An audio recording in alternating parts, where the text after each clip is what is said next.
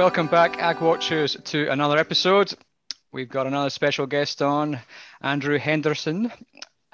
Uh, and we're on to talk about biosecurity today. Probably uh, an interesting topic at the moment with BSE running rampant with its two cases in Brazil and, you know, rampaging through England with one case of mad cow disease and African swine fever, foot and mouth disease. So coronavirus. Coronavirus. In Victoria. In Victoria. Yeah. So good time to talk biosecurity. And so we've got Andrew Henderson on. Andrew, tell us in a short, sharp summary who you are, what you do. Oh, thanks, guys. Um, yeah, Andrew Henderson is my name. I uh, have a little, well, I basically work for myself. I um, uh, run a small consultancy business called AgSecure, uh, which basically uh, specializes in um, specialized projects for government and industry, but uh, with a main focus on helping government and industry uh, work better together, uh, mostly in the agriculture sector, but um, increasingly I find myself uh, doing that type of work in other sectors as well. And then for my sins, I um, chair an organization called the Safe Meat Advisory Group, which is a part of the broader Safe Meat family, which is uh, which is a partnership effectively between industry and government that looks at food safety uh, and hygiene in, in the policies that sit behind our integrity systems for the red meat and livestock sector. Uh, so various levels of safe meat, but uh, yeah, I kind of chair the middle um, part of it, which is the uh, the doing function, and uh, representatives of the basically the entirety of the red meat and livestock supply chain sit on that group, um, and it takes up uh, a lot of my time. uh, and uh, and then yeah, otherwise we run a little hobby farm here and muck around with a few horses and and um, you know, try and spend as much time with the family as possible. So that's basically me.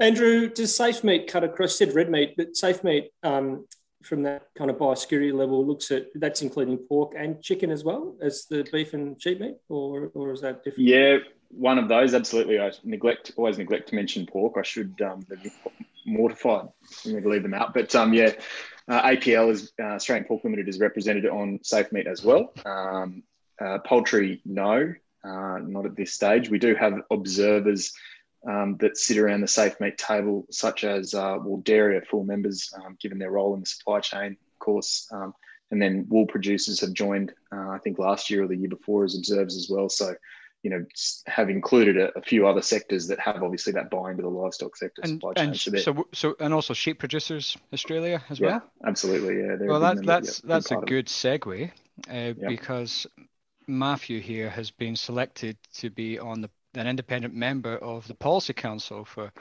sheep producers Australia. So congratulations. I don't have any sound files for clapping, but you know, well, congratulations. I'm sure the audience Matthew. can the audience can imagine the raucous applause right now. Just you know. So that's an important role. So, so Andrew, at the moment, like so, basically, you know, obviously, Safe Meat is looking at things like traceability and and biosecurity, and it's looking at from both a point of view of animal health, but also human health as well. Would that be correct? Uh, yeah, look, Safe Meat certainly focuses on policies that affect food safety in the supply chain, right? So everything from um, you know production practices that sit around use of animal medicines and stuff like that um, through to yeah, obviously biosecurity issues. Um, you know as it pertains to production and, and, making sure that the meat that winds up on, on your shelf uh, you know both domestically and into the export market is obviously as safe as it needs to be. Um, so yeah it got formed back in the late 90s and you know and basically seeks to fill that that function where there can be that that um, mechanism where industry and government come together to cooperate. Particularly, I think back then it was created really in the context of um, for the context of a crisis to, you know, um, enable a food safety crisis to be well managed between industry and government. So, so um, and, but, and know, not just to, to, to protect obviously the domestic consumer, but also uh, I presume Andrew to ensure. Um, with our international customers, which are obviously yeah. uh, certainly from the red meat perspective, uh, both cattle and sheep meat now more than 70% of the product on any given year goes offshore. It's also mm-hmm. to, I guess, um, you know, ensure that our products uh, are known globally to be safe and to be, you know, traceable. And if we did have a break, that we're on top of things, kind of thing. Oh, that's that's yeah, definitely right. So you know, we basically trade on our reputation, and um, you know, for better or for worse, we've uh, marketed ourselves on that and marketed ourselves on having the most robust systems in the world. Um, and now that's an expectation that our trading partners have of us. Um, sort of set the pace globally with programs like the NLIS uh, and so on, and, and so you've got a commitment now to uphold the integrity of those programs. Um, you know, and I think a lot of this stuff, particularly with regard to the industry's traceability programs and why we have a regulated meat and livestock sector, goes back to the Royal Commission in the 70s and and um, you know things of that nature that led to a requirement for there to be some government intervention and, and regulatory intervention in, the, in that marketplace to ensure that that product is what we say it is. So, yeah. and and and I think we can see the value in in in traceability and whatnot when we look at the likes of what's happening just now in, in Brazil and I was being a bit yeah. sort of facetious to begin with. At the moment, they've got two cases of, of BSE or atypical yeah. BSE, which yeah. has caused them to lose quite a few of their marketplaces.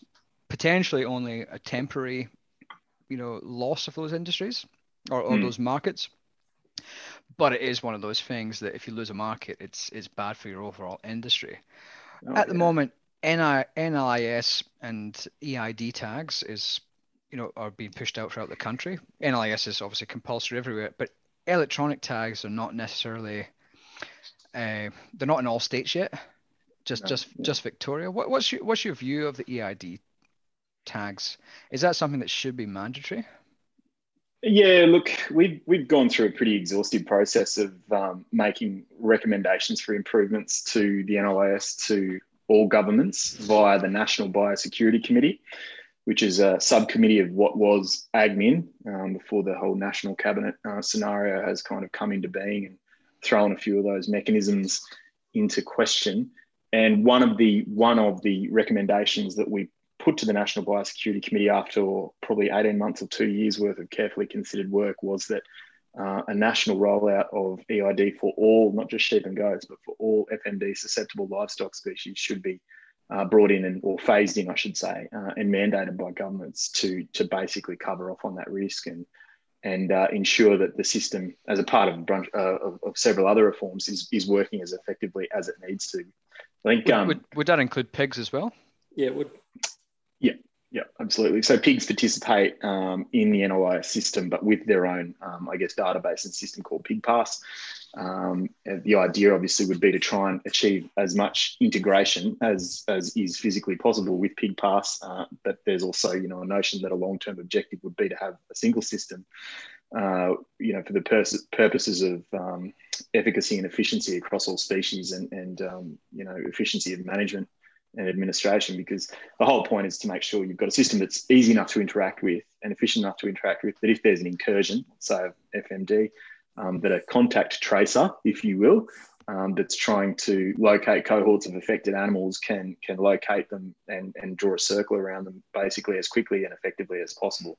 So the less accurate your system, um, the more, uh, I guess, geographical territory you have to take into that circle um, and in some cases, you basically draw a circle around the eastern seaboard of Australia if your system's not that accurate. And I think that's what's sort of started to become known with the with the with the current sheep system, and it's not working as effectively as it, as it could. Uh, so how, how how long does it take?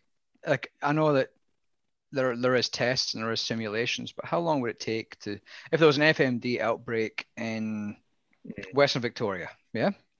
Mm-hmm how long would it take to do like a full contract trace?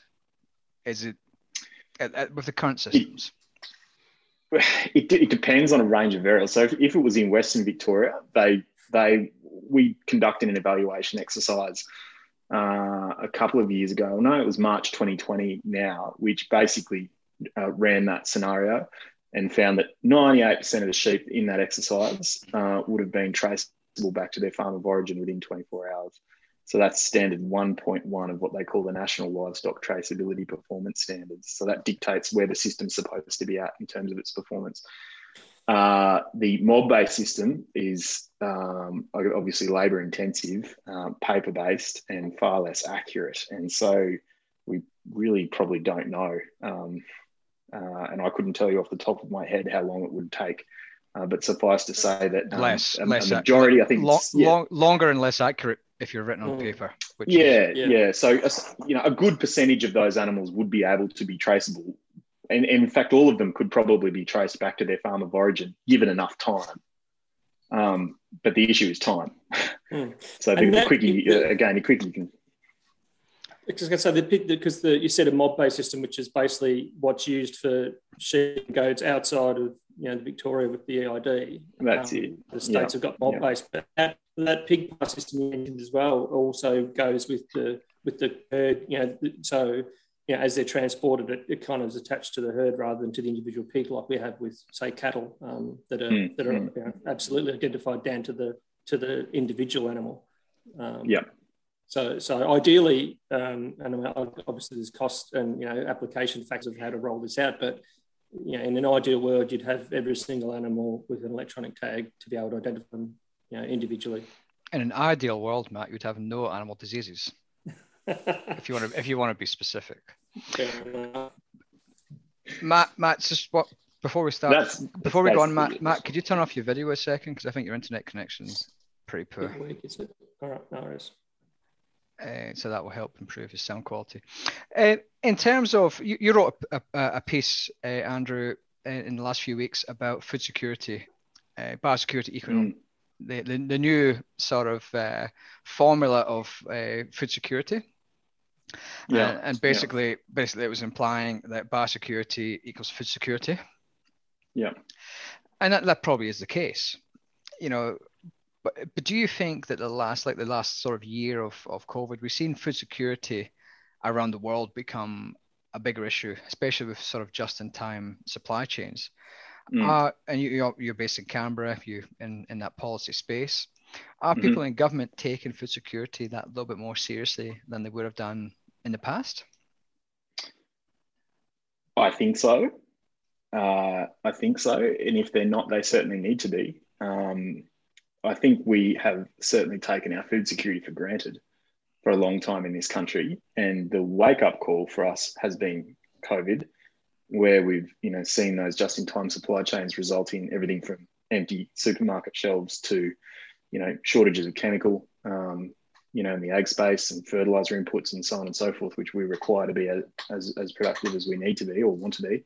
Um, it's definitely from from where I sit, like you know, it, it seems to have definitely thrown a, a greater impetus on it. But um, I feel personally that we don't take the role of biosecurity in underpinning food security, and then you know, in that argue in that article, I argue by extension our national its contribution to our national security seriously enough. And I and I certainly don't think that the central agencies of any government, uh, when I say the central agencies, I mean finance and treasury, um, even some of our friends in the intelligence community appreciate how important uh, necessarily our um, our agricultural production is to our to our you know national prosperity.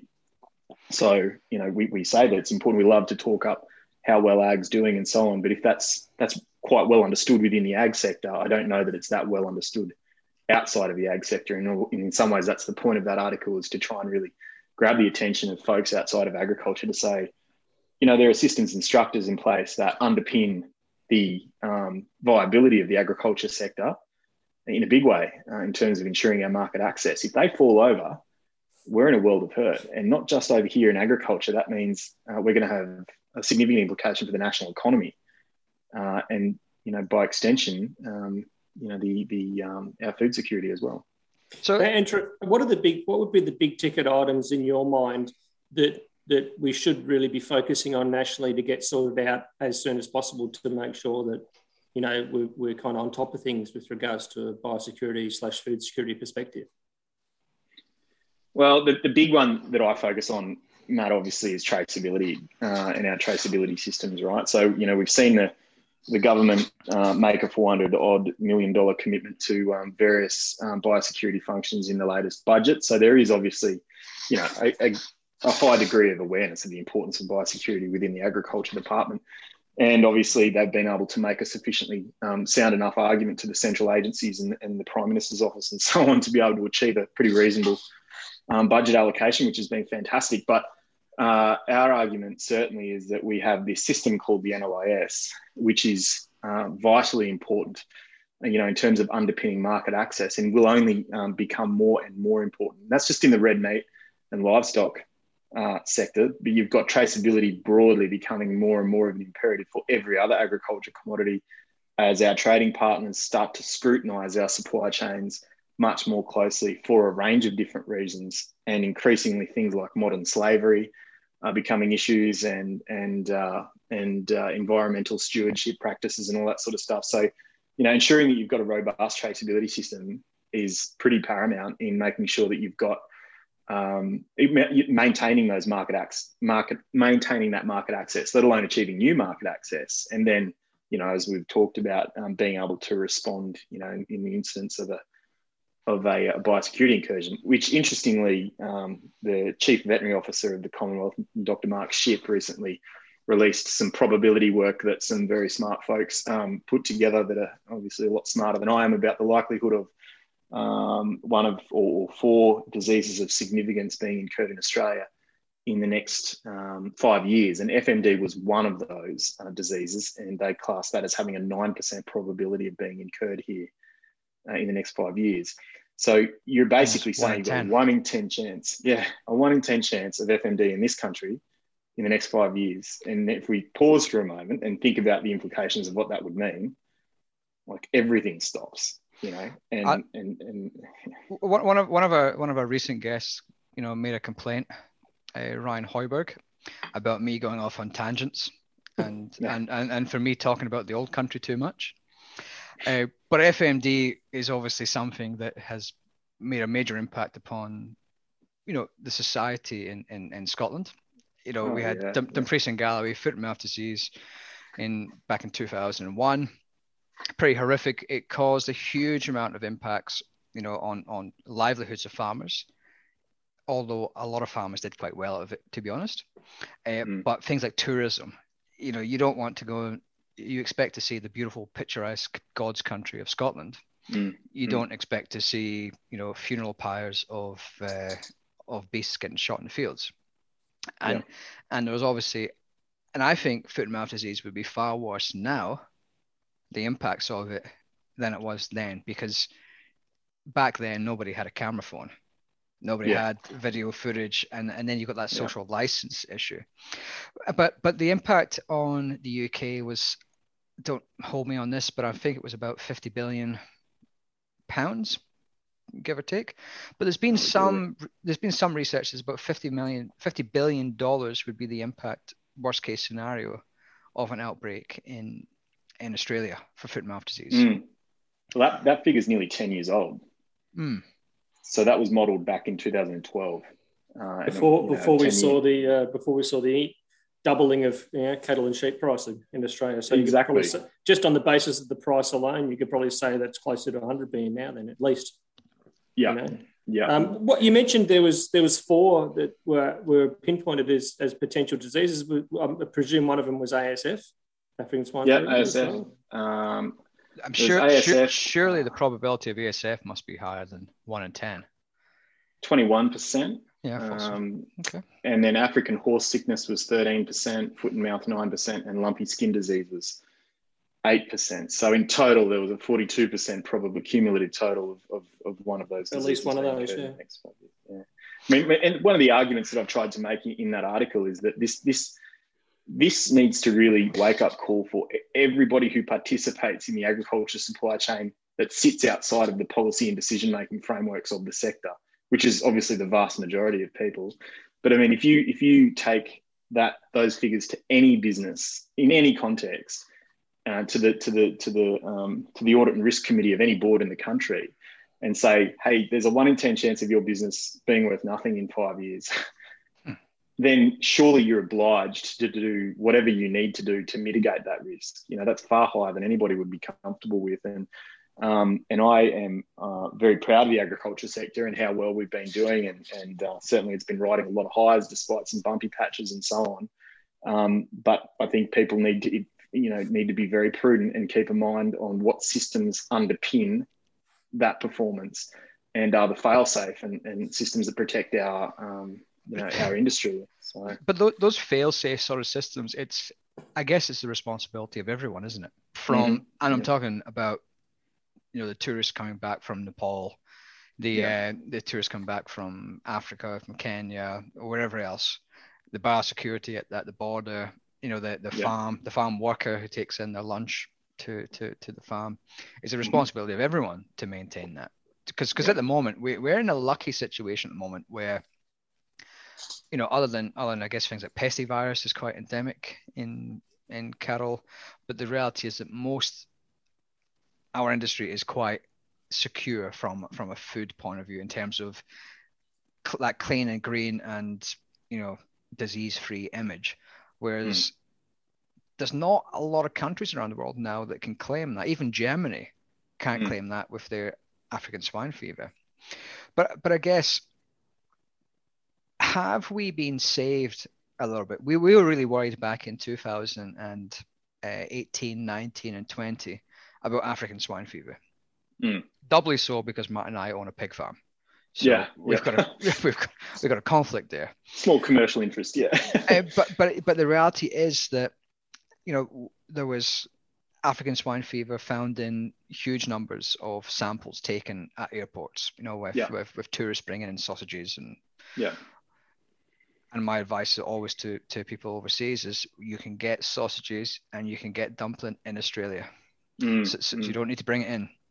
Uh, but have we been sort of giving a bit of a, a boost almost by COVID to an extent because there's not there's only there's very few people coming into Australia now, and yeah, I imagine definitely tourists would have been one of those. oh, definitely, sort of, yeah yeah. COVID has certainly, let, us say, COVID has certainly reduced the risk in one pathway, which is which is passenger travel, right? Um, but it hasn't reduced the risk in in terms of um, natural pathways to our northern border. You know, let's not yep. forget how close we are to our northern neighbours, um, and uh, and notwithstanding, obviously, air and sea freight are still you know coming into the country, um, you know, with significant numbers and international travel is going to resume at some point in the not too distant future once they um, you know whatever they whenever they get it together um, it will start up again and so in, a sense covid presents the perfect opportunity for us to make sure that we have these systems to reset um, yeah absolutely to work to, to be working as as absolutely um, well as they possibly can be so. I guess um, you know, it, to a degree, it almost seems as though there's a combination of maybe a bit of a bit of luck, but also the fact that we've got a, a, a an ocean border around the whole of the country, and yeah. and you know that we do we do at the border points do um, take it very seriously that biosecurity coming through. That's that's yeah. been the main reason why we've been able to hold things out. But it, you know, it sounds as though it's just a matter of time that something will get through eventually. Um, and therefore, we need to have the internal response ready to go. Uh, you know, if we do, I, I, remember years ago I spent some time in the UK, living in the UK, so I can have my own UK-based anecdotes, Andrew. Um, yeah. Help yourself. But I was, I was, because that was I mean, when I moved when I moved there to live in London. Uh, it was probably the first time that a boy from Dandenong you know, had ever been out of the country, really. Um, so it was all to me. But I remember then doing a bit of travel in and out of Europe and had friends that we knew in Europe that would come to visit. And they'd bring obviously stuff with them as a gift. And, and there's a lady one time that came in from Turkey with a whole heap of food based product. And I just, you know, I, I, just couldn't believe you could bring food into the country so easily, you know, um, through through the airport, but because of because of living in Australia. But it's it's fairly common in other countries.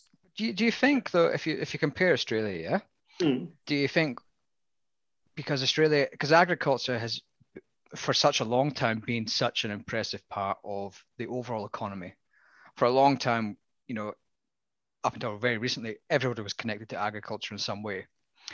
But but the reality is that if you go to, like, I've never like I'm living in Europe, I never got my bags checked for for food, ever. You know, and it was never taken as a serious thing. And you sort of you know, that border watch program or border security, whatever, is massively popular in the UK. And, you know, my uh, granddad David, Auntie Julie, and, and my mother, they always talk about how it is a case of, you know, how crazy are these Australians? Like how, how mm. strict do they take, you know, biosecurity? Because it's just not seen as a thing. Mm. And I just I just wonder if, you know, if you were to give a ranking surely we'd have to be at the top of the top of the chain when it comes to you know passenger biosecurity. We'd be up there with New Zealand. Probably would be you know a country that takes it at least as equally as seriously as we do. Uh, know, so their, their economy is even more heavily weighted towards agriculture, so they've got probably more to lose. Um, if they cop some of these diseases. But the thing to remember is that there's also we also fall into a um, an assumption or a false sense of security that those systems that operate at the border, and because they are quite visible, um, you know, are going are going to protect us and are going to. The reality is they've done a very good job in conjunction, as you say, Matt, with our natural advantages. We're geographically dislocated from the rest of the world, um, which is you know fortunate in a lot of ways for a lot of different reasons. Um, uh, but you know when you think about the the percentage of, of border interactions with passengers is is very low it's even lower with air and sea freight because you know the government simply does not have the resources and will never have the resources to uh, to be able to intercept or inspect every single piece of cargo that comes over the border so the percentage is, is incredibly low of what is actually looked at so they, that's why they they invest a lot of money you know, increasing amounts of money into intelligence uh, particularly pre-border intelligence. So, you know, the origin of, of, of freight um, and even passengers and so on. So they're intervening more on high-risk pathways and so on and applying their resources in as smart a way as they can. So applying what small, uh, limited resources they have in as smart a way as they can in order to try and, you know, mitigate the bulk of that risk. But if you think about, you know, why you why you still hear heaps of uh, news stories about gang-related violence and seeing automatic weapons collected off the street, they don't get sold those weapons in in shops, do they? So they come into the country somehow, somehow. and, in a lot of ways they they come in, you know, via Australia Post. Even there's been scandals in the past where you know they've, they've picked up um, and the same deal with drugs, right? So it's a numbers game. So it, there's there's no difference with regard to biosecurity, and you know, seen all sorts of really interesting incursions like brown longicorn, I forget what they're called, longicorn um, beetle that's, that, that, yeah. was, that was discovered in a um, I'm not sure if it was that beetle, but one that was discovered in fridge packaging in I think yeah. it was in Canberra recently. Was it, was it Khapra beetles? Cap, yeah, Khapra beetles. Yeah, there was a mulberry so, so, something. So, there's all what, what, stuff. They didn't even have um, they didn't even have a dog in Darwin until ASF started to yeah. encroach towards towards the northern borders of Australia, and then then there was a brainwave that oh, hang on, I think we might need a sniffer dog based up in Darwin so that they can at least you know stop some product coming through from there. Not that not that Darwin's the biggest airport of you know for Australia in terms of international travel. There's enough coming through to cause a problem. Mm. You, you, mentioned, uh, I think you mentioned about policy in, in Canberra mm. and what I mentioned about food security. And I think you mentioned about the, like security, you know, policy and whatnot. Yeah. I, have I read a, a piece, uh, this would have been a year ago, about the potential for what's the term, agri-terrorism. I think it was called. Yeah, mm. yeah. Is that like and and for those listeners, agri-terrorism is you know disrupting agricultural supply chains through disease or other sort of factors to to reduce food security or to damage an industry. I guess you could say we've had it in Australia with the uh, the needles, needles, and, needles and strawberries. Mm-hmm. Mm-hmm. Is is that a real and we've had a lot of packets of seeds delivered from various yeah. countries that have rocked up on people's doorsteps. Yeah. Is that is that a true risk? Is that something that the the, the, the government is is actually concerned about?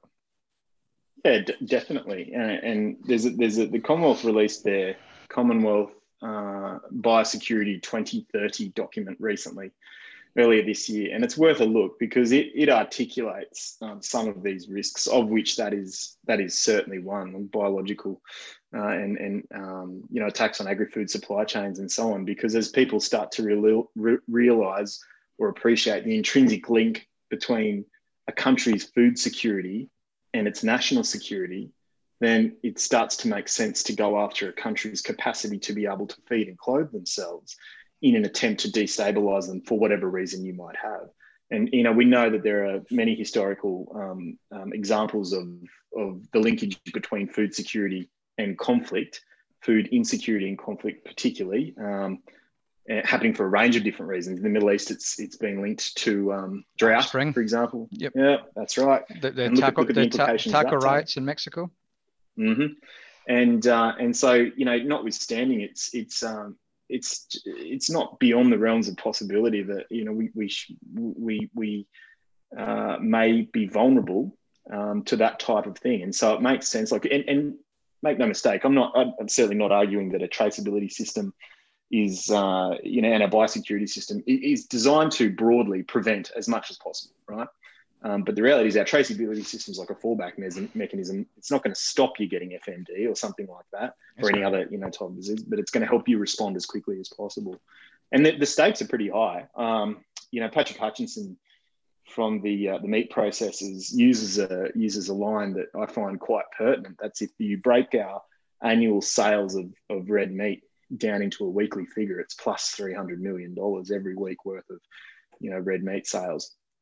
Right. So if we're out of our export markets for a week, that's a, that's plus three hundred million bucks that's not being earned um, by the sector, by the national economy. And you put that in the context of meat industry being the largest regional employer, so on and so on. So you know, for every week that we're out of export markets, it's a huge cost. And so, you know, it brings it home to people. And that's, I've got to go off another tangent again. So Ryan, Ryan Hoiberg can send me a letter of complaint. But a couple of years ago, I was lucky to go to uh, Nepal uh, to do the real time foot and mouth disease training. Yeah.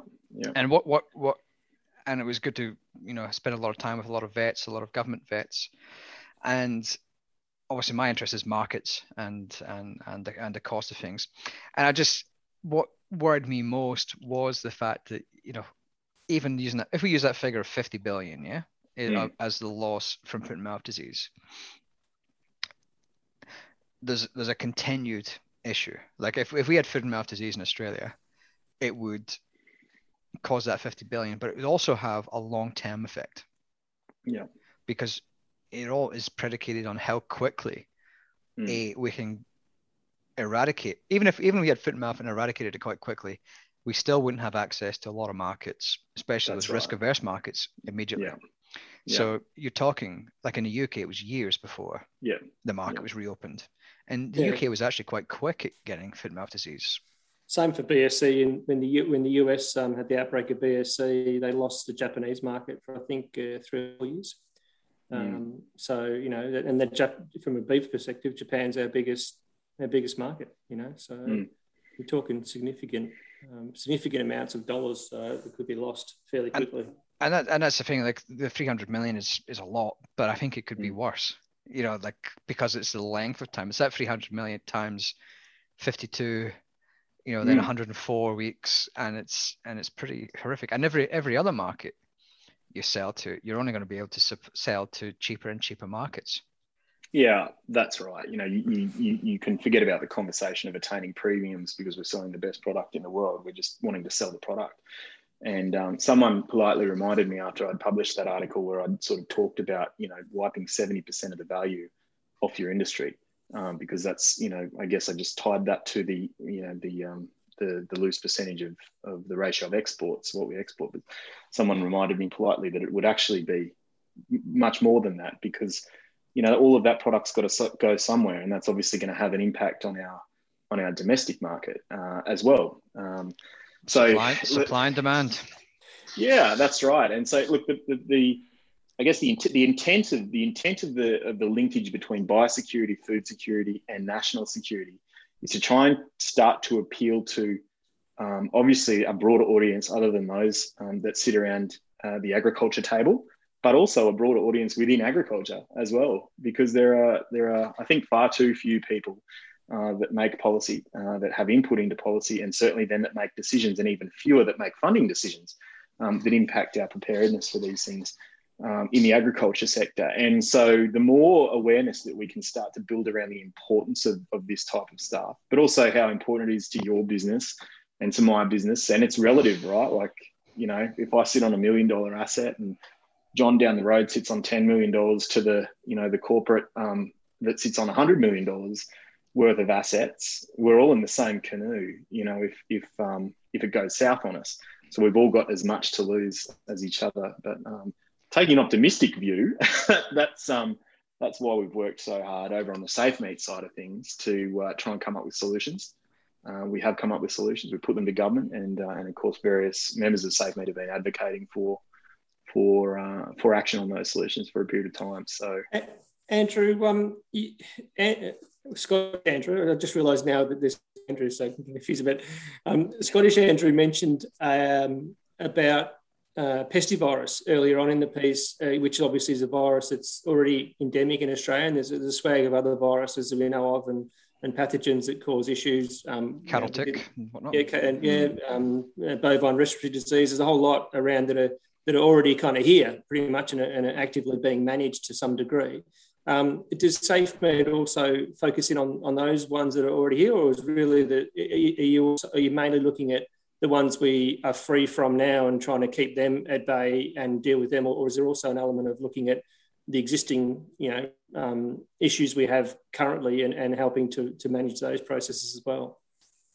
Yeah, so um, the short the, the, short answer is yes, Matt. But where it falls into the um, um, the scope of you know food safety and so on. So if you've got diseases that are endemic that might have more of a production impact and less of a food safety impact in the supply chain, then that'll be managed by your state-based biosecurity um, departments, uh, departments of primary industries around the state, and so on. Um, but if there if there are issues things like anthrax, um, um, issues to do with medicines and so on like that that might have impacts of food safety in the supply chain, then definitely, you know, the, the that's and that's where we talk about the policy that sits behind the integrity system. So things like livestock production assurance scheme, um, you know, the NLIS itself, you know, statuses that get applied to property identification codes, all of those things that that sort of exist to manage those risks.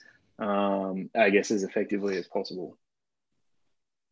No, fair enough. That's that's a that's a, a reasonable point, Andrew. Um, I don't know if we're uh, if we're I haven't been tr- keeping track of the time here, but we're probably um, we're probably getting close to the uh, to the cutoff limit, are we? Um, I wonder. Oh, I, I, I, was just thinking about that fifty. Like, I've got that fifty billion in my head still, mm. and I was just thinking like we, we spoke recently to Fiona Simpson. Yep. And, and we spoke to Mark Allison about the targets for the industry over the next 10 years to, yeah. to up to 2030. So the, the, the aim is for 100 billion on farm yeah. value and an extra 200 billion off farm. So the rest of the supply chain. Yeah. But if you're talking about like uh, the foot and mouth disease, again, the, the, the big ticket item, the big one that would cause the, uh, the, the, the sort of the, the disastrous scenes that would make the local earthquake seem like a, like a nothing. But mm. the, but the reality is that you could wipe off 50 billion from that. So any of the gains that we have through innovation, market access, all this type of stuff, yeah, could be eradicated by one dodgy sandwich being brought into the country. Mm-hmm. Quite yeah, feasible. Like, yeah, absolutely. And, and, and, and, it wouldn't and it wouldn't just be farmers; it would be the whole supply chain. Yeah, regional communities broadly. You know, to think about the regional economy, and then you know, by extension, the the national economy, right? And, and then, then you put that in a post-COVID context. We rely very, very heavily on agriculture now more than ever to, you know, do its bit for the economy, for our economic recovery coming out of COVID, and that's not going to change anytime soon. The other big, um, the other big heavy lifter in the economy is mining and resources, and you know, with particular reference to iron ore. Uh, one of our biggest iron ore customers is China. We've got an increasingly fractious um, bilateral relationship with China, and and France. You know, yes, yes, and now France as well. Yeah, absolutely. Um, uh, but we, the reality is, we ha- it's, it's prudent to look at risk, right? And without sounding, I'm probably naturally an optimistic person, but I probably sound very pessimistic on this on this on this call. But um, the reality is China could could uh, achieve a level of self sufficiency, well not self sufficiency, but um, other um, reliance or less reliance on Australia for its iron ore uh, input requirements. And there's been a, a, bunch of media around. I think it's Ever Ever. I forget the name of the Green? company. Massive no, deal. Yeah, Evergrande. Yeah, the, the, the company that looks like it's teetering on the edge of collapse in China.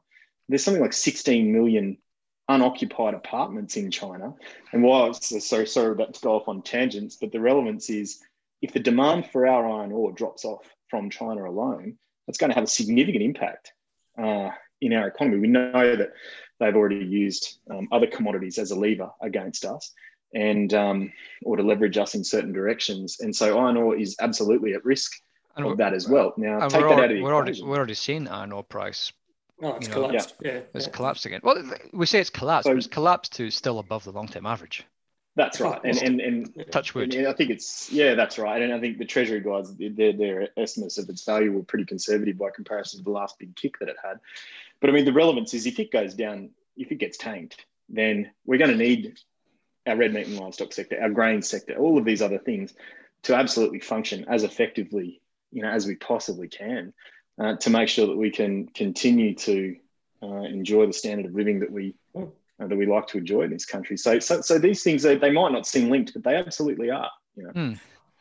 And well, there'll be some, time, some time before the, the tourism sector and the education sector, which are another two big export service type sectors. Uh, mm. You know, there'll be some time before they're up to full speed ahead again. Um, Absolutely. So, yeah. yeah. And that, that's like I have this, you know, this this um, this conversation with our SafeMeat stakeholders. A lot of the policy that we deal with is really dry and heavy going, and you know, a lot of people just you know struggle to get through it, right? Heavy going stuff. But the reality is the out, the outworking of it. It might not seem important, but it absolutely is. And and the point that we tried to make through that through that article and, and, and changing people's perceived value of things like the NLIS is that they underpin 70% of the value, at least, of every single animal that walks off of your farm.